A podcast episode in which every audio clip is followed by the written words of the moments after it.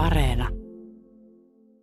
Pisto kerrallaan, Saksen liike kerrallaan, mitä liettyövälineitä onkaan. Tämä paja, veitsiä, talttoja, stanssi, koneitakin useampia ja lisää vielä sellaisia koneita, jotka vaatii voimavirtaa, on tuolla pihan pajassa.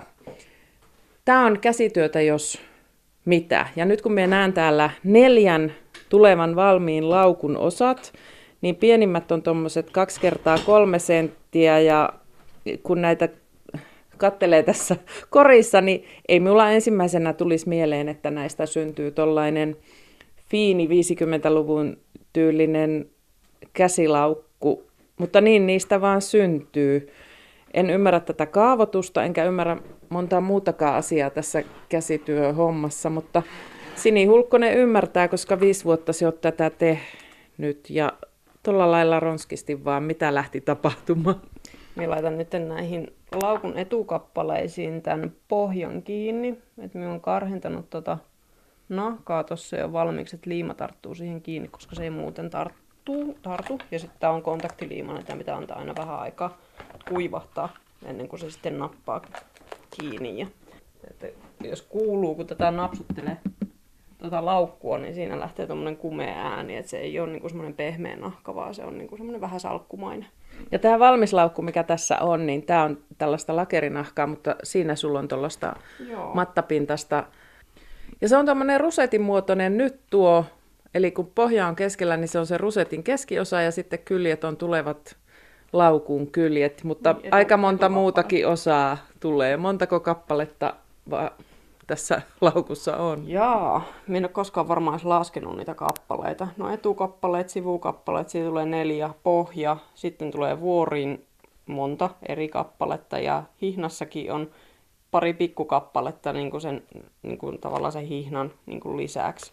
Että ne, se ei ole vaan se pelkkä yksi hihnan kappale, että siellä on niitä pieniä kappaleita siellä täällä. Ja sitten kun sitten jos laskisi vielä niin kuin vuorikankaat siihen päälle ja sitten kaikki ne, ne, ne kovike-kappaleet, mitkä on niin kuin sama, vähän samanmallisia, mitä nämä on nämä, nämä niin kuin nahan leikatut kappaleet, niin kyllähän se nyt menee moneen kymmeneen pikkukappaleeseen. Vetskat, lukkokehykset, niitit, mm. kaikki, niin siellä on hirveästi niin kuin sitten, että kyllä se Siitäpä se käsityö just tulee. Mm. Ja siksi verrattuna yksinkertaisempiin laukkuihin ja toisaalta niihin massatuotantona robottien tai, tai tuota, satojen ihmisten liukuhihnalla tekemiin laukkuihin verrattuna, niin tällainen laukku on käsityötä ja sitä myöten arvokas. Mutta onko se niin, että ihmiset ymmärtää tuon, että kappaleita on paljon, työtä on paljon, käsityötä on paljon, koska ovat valmiita maksamaan?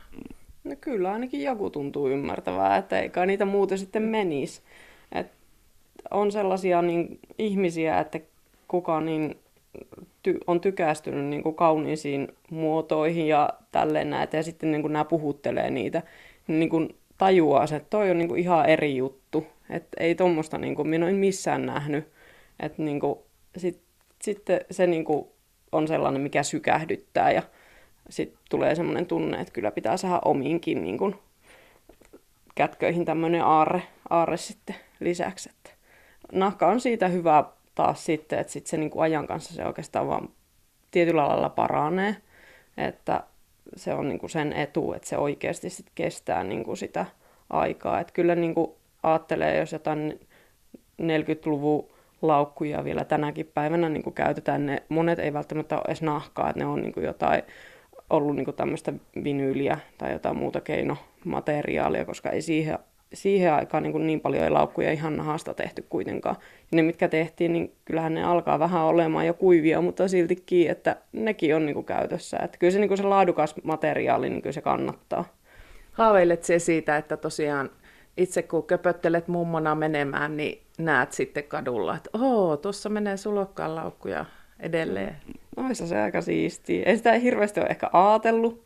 Että varmasti se päivä joskus koittaa. Että se oli iso juttu silloin joskus aikoinaan, kun aloitti tämän yritystoiminnan. Ja sitten siitä muutamina muutama vuosi eteenpäin oli messuilla ja siellä oli tosi monella sitten käsikynkässä minun laukku, niin se oli hämmentävä hetki jotenkin, että onko minä näin paljon noita tehnyt niin kuin muutamana vuotena, että niin kuin tietyissä se tietty porukka kun kokoontui, niin, kuin, niin, niin kyllä se, niin kuin, se tuntui hyvältä ja saa nähdä miten sitten kun itse on niin kuin vanha, että käykö oikeasti että jossain kaupungilla tulee sitten joku vasta ja voi olla, että käykin. Että Tällä lailla syntyvät siis naisten laukut monista pienistä paloista ja naiset ovat aina laukkujen päälle ymmärtäneet, mutta Sinihulkkonen, sehän haluat jatkossa tehdä jotain myös miehille.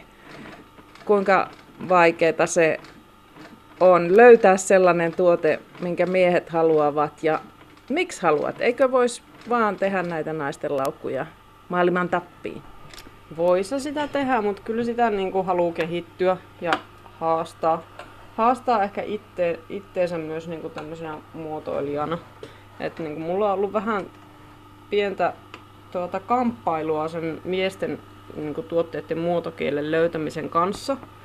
Mutta nyt kun on vapautunut siis sillä lailla aikaa, niin kun, että mulla ei nyt sitä myymälää tilaa hoidettavana tässä, että mulla on tää paja kotona ja muutenkaan julkisia niin kuin työtiloja, niin, niin se antaa aikaa myös siihen rauhoittumiselle ja siihen tuotekehitykselle, että nyt mulla on niin kuin alkanut, semmoinen idea on tullut jo niin kuin niiden miesten tuotteisiin, että toivon, että se toimii myös, kun me ensimmäisen proton teen, niin ihan silleen, mitä minä olen päässäni ajatellut, että kyllä sieltä tulee.